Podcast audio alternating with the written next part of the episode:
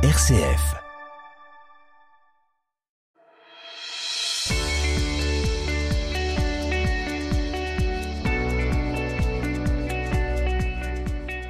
RCF vous présente la question du jour. La non-violence est une véritable philosophie de l'action qui préconise de ne pas recourir à la violence pour résoudre les conflits. Attention, on ne parle pas ici de passivité, la non-violence repose sur un rapport de force et met en œuvre des moyens de pression de nature différente selon le contexte. Le MAN, Mouvement pour une alternative non violente, vous propose dans la question du jour une série d'histoires de désaccords ou de tensions qui ont trouvé une issue favorable grâce à une approche non violente. Bonjour Elisabeth Maheu-Vaillant. Bonjour. Vous êtes formatrice en régulation non violente des conflits au MAN et auteur de Sanctionner sans punir, entre autres.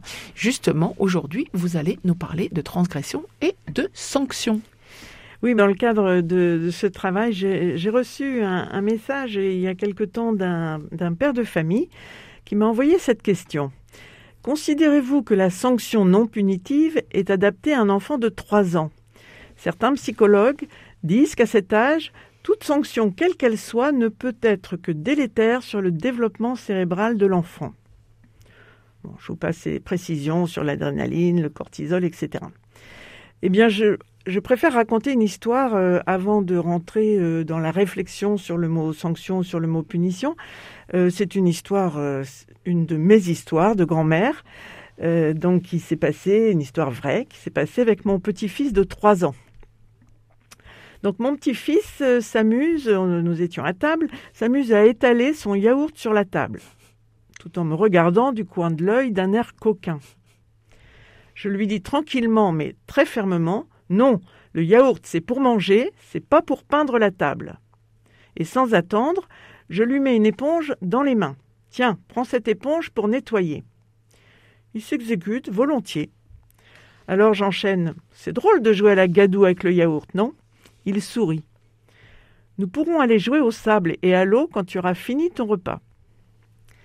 Revenons sur ces trois phrases qui, sur un exemple tout simple et accessible à tout le monde, euh, finalement décrivent assez bien ce que nous pensons, ce que nous mettons sous le terme euh, sanction éducative. Mmh. D'abord, non. L'adulte affirme la limite. Et cette limite a du, a du sens. Bon, il ne s'agit pas d'expliquer, euh, de se mettre à parler avec un gamin de 3 ans du non-gaspillage de l'alimentation. Bon, ça viendra en son temps. Pour l'instant, il faut faire court, clair et net. Hein. Mmh. Non, on ne fait pas ça. Deuxième Deuxième point, à trois ans, ça peut être drôle de nettoyer du yaourt avec une éponge, mettre les mains dedans. La question n'est pas de savoir si c'est agréable ou pas agréable, mais le fait de réparer les dégâts qu'on a faits est obligatoire.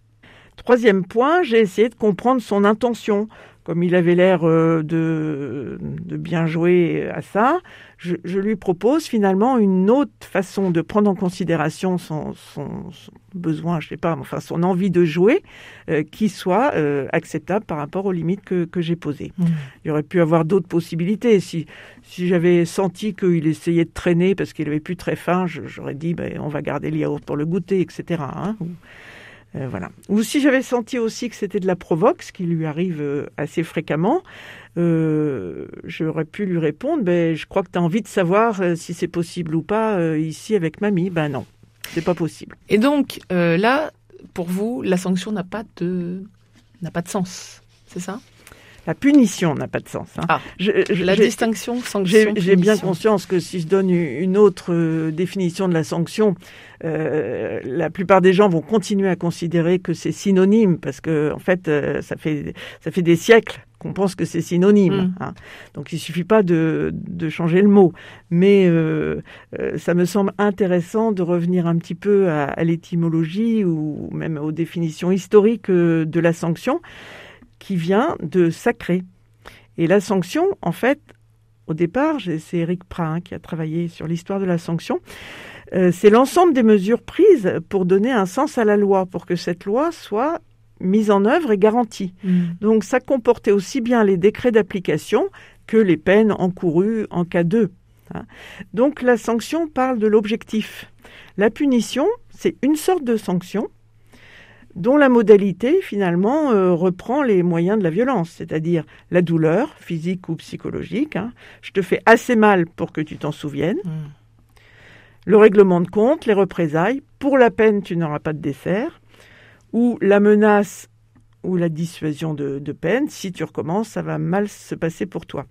Alors, moi, je, pense qu'il vaut mieux une petite punition que rien du tout. Il hein. faut être euh, clair euh, là-dessus. Je ne vais pas forcément euh, m'attirer que des amis en disant ça. Mais on est un peu dans l'ordre du dressage. Et ce dressage, il peut obtenir des résultats immédiats. Hein. mais dans la durée, ça ne donne pas accès au sens, finalement, de, de la responsabilité. Donc une sanction éducative, pour nous, c'est autour de trois axes apprendre la responsabilité civile, hein, je reprends les termes euh, juridiques finalement. Mm. La responsabilité civile, c'est si j'ai causé dommage à autrui, j'ai obligation de réparation. D'où l'éponge. D'où l'éponge, voilà. La responsabilité civique, parce que j'aime pas dire pénale, parce que le mot pénal est de la même famille que punition, c'est donc je suis dans un groupe, je suis dans une famille, je suis dans une classe et euh, j'y ai ma place, mais je dois respecter les codes et les, conventions de, cet espace. Mmh. Hein. Évidemment, c'est plus facile si je sais à quoi servent les règles, si elles ont du sens pour moi. Euh, une règle, une loi est d'abord faite pour protéger, euh, pour faciliter le vivre ensemble et protéger les, les plus vulnérables, théoriquement. Et puis, le troisième point qu'on oublie souvent, euh, on n'a pas forcément une obligation de résultat avec un enfant de 3 ans, mais petit à petit, on peut espérer qu'à 18 ans, il sera responsable de sa vie, c'est-à-dire s'interroger sur pourquoi j'ai fait ça, de quoi j'avais besoin, de quoi j'avais envie, est-ce que je peux prendre en considération mon besoin euh, sans, envoyer des, cailloux dans la tête des autres ou sans dégrader, enfin sans voilà, en, respectant finalement les, autres et le cadre? Euh, si l'enfant est en train de se mettre en danger, donc là on n'est plus du tout dans l'histoire euh, du yaourt, euh, l'attitude va être totalement différente. Alors elle est peut-être la chronologie est peut-être différente. On, va de toute façon, dans les deux cas, pas commencer à débattre. on va peut-être utiliser sa force physique, mm. ce qui ne veut pas dire donner des coups, mais on peut prendre l'enfant pour le déplacer et l'écarter de la prise de, de, la prise électrique, crier stop. évidemment, ça suppose qu'on crie pas stop à tout bout de champ. Quoi. Si on crie stop euh, parce qu'il fait une tâche sur son pantalon, euh, il n'y aura plus de hiérarchie, il n'aura pas la notion de gravité. Mais pour une chose comme ça, il faut qu'il sente que c'est suffisamment grave pour que l'adulte qui le protège ne prend pas le temps de négocier avec lui, le protège d'abord et peut lui faire un cours d'électricité après. Mais Et justement, la partie dialogue, donc l'explication et on remet, euh, on repose le cadre, euh, ça c'est nécessaire. C'est-à-dire que dire non ou dire stop, ça suffit pas pour que l'enfant puisse euh, grandir. C'est nécessaire, mmh. mais c'est pas dans l'instant d'émotion, c'est pas dans le moment de gestion de la crise qu'on commence à discuter de la règle. Mmh. Merci beaucoup Elisabeth Vaillant pour ces repères qui, je n'en doute pas, seront euh, précieux pour les parents qui nous écoutent. À très bientôt.